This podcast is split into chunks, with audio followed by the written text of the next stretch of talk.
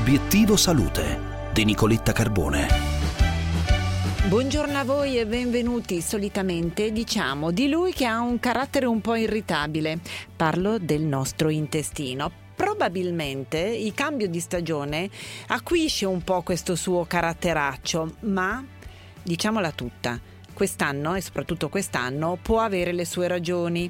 Siamo molto stressati, lo sappiamo che il secondo cervello, il nostro intestino, patisce lo stress. Siamo diventati tutti gioco forza più sedentari, eh, lui amerebbe il movimento e eh, facciamo ricorso spesso a um, cibi che ci confortano ma che in qualche modo gli possono dare fastidio. Di tutto questo parliamo oggi con eh, un grande esperto che è tornato a trovarci, il professor Cristiano Spada Spada, direttore dell'unità operativa di endoscopia digestiva e gastroenterologia alla Fondazione Poliambulanza di Brescia. Professore, buongiorno. Buongiorno a lei, buongiorno a tutti i nostri ascoltatori. Professore, si lamenta però forse ha un po' ragione. Ma direi proprio di sì, eh, soprattutto in questo periodo e nella fase storica che stiamo vivendo lei ha elencato e io sottoscrivo tutte le cause per cui il, il, nostro intestino è un po' nervoso, cioè lo stress, usciamo da un periodo estremamente difficile, lo scarso movimento, una dieta che in qualche modo è impattata anche dal eh, momento che stiamo vivendo, il, lei ha eh, accennato al comfort food, quindi cerchiamo gratificazioni in cibi che poi non sono il massimo eh, della, eh, per il nostro apparato digerente. Ecco, esistono tutta una serie di, di cause che possono spiegare il, il, momento e il perché noi nei nostri ambulatori vediamo molti pazienti che presentano dei disturbi gastrointestinali che sono eh, in qualche modo riferibili alla sindrome eh, dell'intestino irritabile. Professore, che cosa possiamo fare? Eh, noi sappiamo dagli ultimi studi che sono stati fatti che un gioco importante è svolto anche da questo eh, cosiddetto microbiota, ovvero eh, l'insieme di eh, batteri, virus e miceti che, com- che popolano il nostro intestino.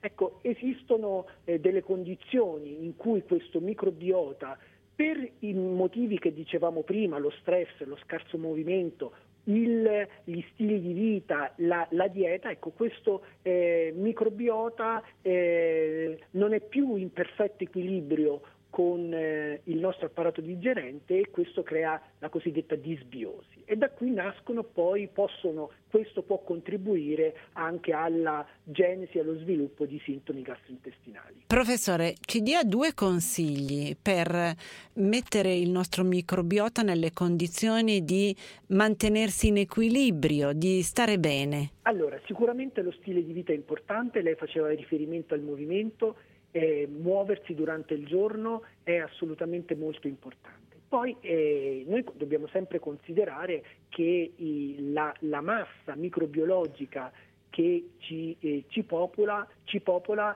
eh, mangia quello che noi gli forniamo. Quindi una dieta il più varia possibile e sana è sicuramente una, eh, un buon sistema per mantenere questo microbiota in eubiosi, cioè in equilibrio con noi.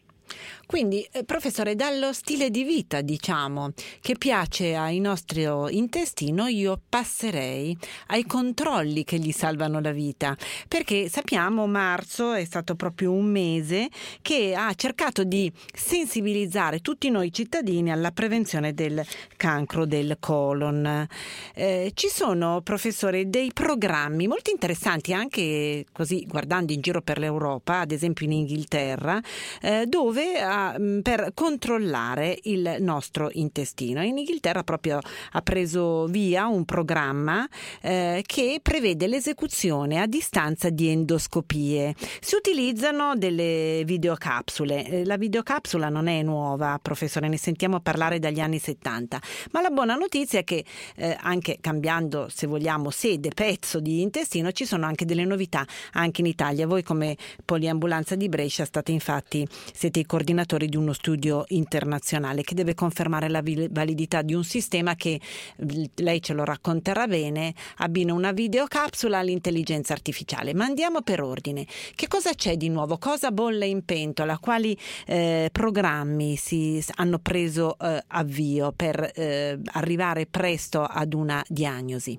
Quindi allora, la, il Covid in questo caso ha messo probabilmente l'acceleratore, vero? Esattamente, esattamente. Il, la videocapsula non è nuova, come diceva eh, lei, in realtà quest'anno stiamo festeggiando i vent'anni eh, da quando è stata introdotta. Ecco, la videocapsula è stata pensata inizialmente per studiare il piccolo intestino, l'intestino tenue cioè quella parte che va dal, dallo stomaco fino al colon, che è la parte lunga e convoluta che difficilmente viene studiata eh, endoscopicamente. Eh, mm. La videocapsula a suo tempo, vent'anni fa, fu una vera e propria rivoluzione in endoscopia perché ci permise di avere accesso a questo, eh, a questo organo.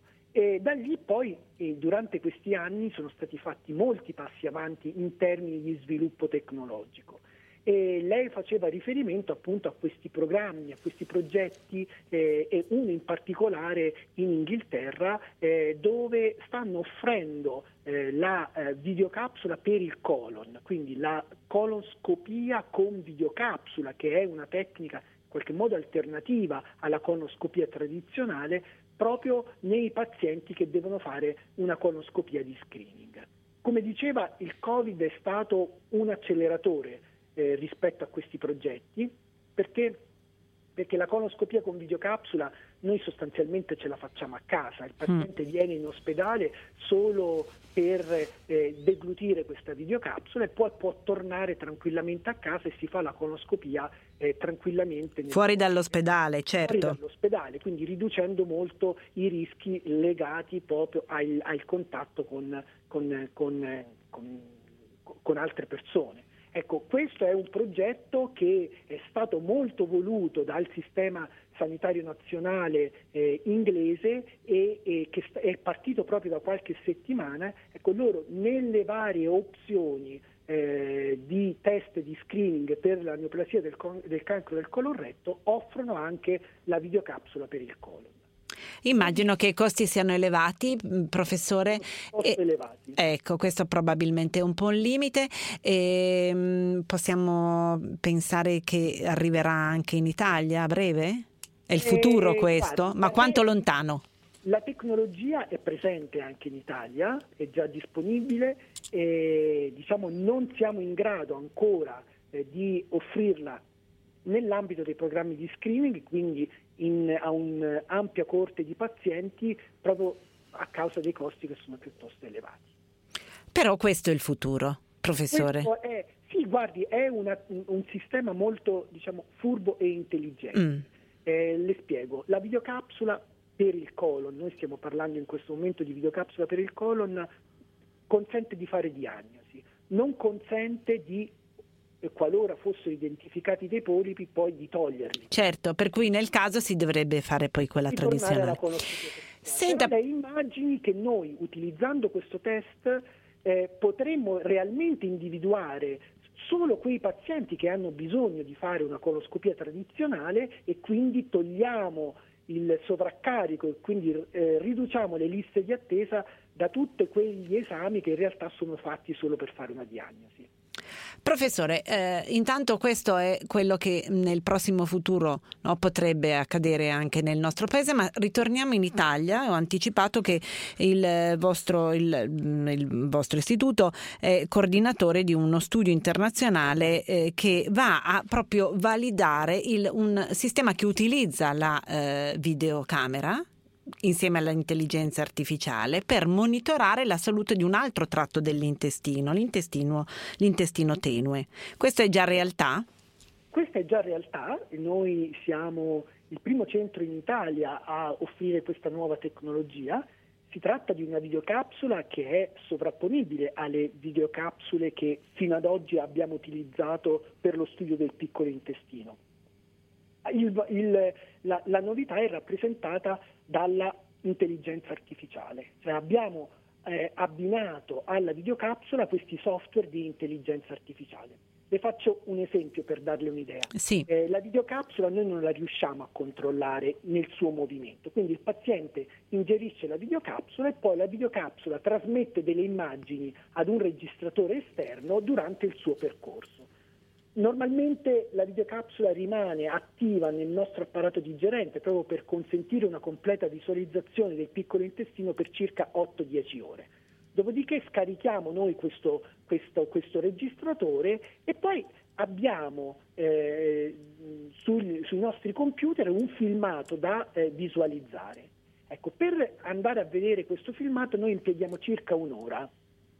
Ora, perché? Perché eh beh, certo. avere tantissime immagini no? e ma- nella stragrande maggioranza dei casi queste immagini sono assolutamente normali. Quindi perdiamo molto tempo per andare a vedere tanta eh, eh, mucosa normale per poi individuare potenzialmente delle zone che sono invece patologiche. Ecco, l'intelligenza artificiale è come se avessimo una persona che fa il lavoro per noi. Sì, a mille occhi, ecco. Esattamente, ci porta direttamente alla zona del piccolo intestino che ha una patologia. Quindi escludiamo completamente quello che è normale, il sistema è molto intelligente, appunto intelligenza artificiale, ad escludere quello che è normale ci porta direttamente al, alla, alla, zona eh, dove può esserci patologia. Le faccio un esempio, le dicevo noi oggi impieghiamo circa un'ora a vedere eh, questi esami, con l'intelligenza artificiale impieghiamo 5 o 6 minuti al massimo. Anche... perché escludiamo tutto quello che a noi non interessa. Certo, ehm, quando sarà disponibile eh, questo sistema che è così eh, rapido anche, professor Spada? Noi in poliambulanza abbiamo già eh, il sistema in azione, in attivo, stiamo adesso eh, eh, conducendo appunto questo studio che va a validare. A vali- esattamente, a validare eh, rispetto al, eh, al, alla lettura fatta da un, da un, medico. L'intelligenza artificiale non sostituisce il medico perché l'interpretazione della lesione è fatta dal medico che certo. deve conoscere il paziente, deve conoscere l'indicazione da, eh, e inserire quell'immagine patologica nel contesto del paziente. Professore, ma questo esame a chi può essere utile? Guardi, le indicazioni eh, principali sono rappresentate da quelli che noi definiamo i sanguinamenti oscuri. Mm. Eh, è un sanguinamento, il paziente ha un'emorragia digestiva, ha fatto una gastroscopia e una colonscopia e non, eh, questi due esami eh, non... non hanno dato esito. Esattamente. E quindi andiamo a vedere se il sanguinamento ha origine dal tratto digestivo intermedio, quindi certo. dall'intestino terzo. Poi una, un grande, un, un'importante indicazione sono rappresentate dalle malattie infiammatorie croniche intestinali, in particolar modo dal eh, morbo di Crohn. Professore, io la ringrazio, siamo, siamo, partiti dalla primavera, abbiamo fatto un saltino nel futuro, anche un salto naturalmente in Inghilterra e poi siamo ritornati in Italia. Le auguro un buon lavoro, buona ricerca e venga presto a trovarci. Grazie. La ringrazio, grazie, buona giornata. Buona giornata a lei, professor Spada, buona giornata a voi, vi aspetto subito dopo il GR delle 12. Buonissima giornata da Nicoletta.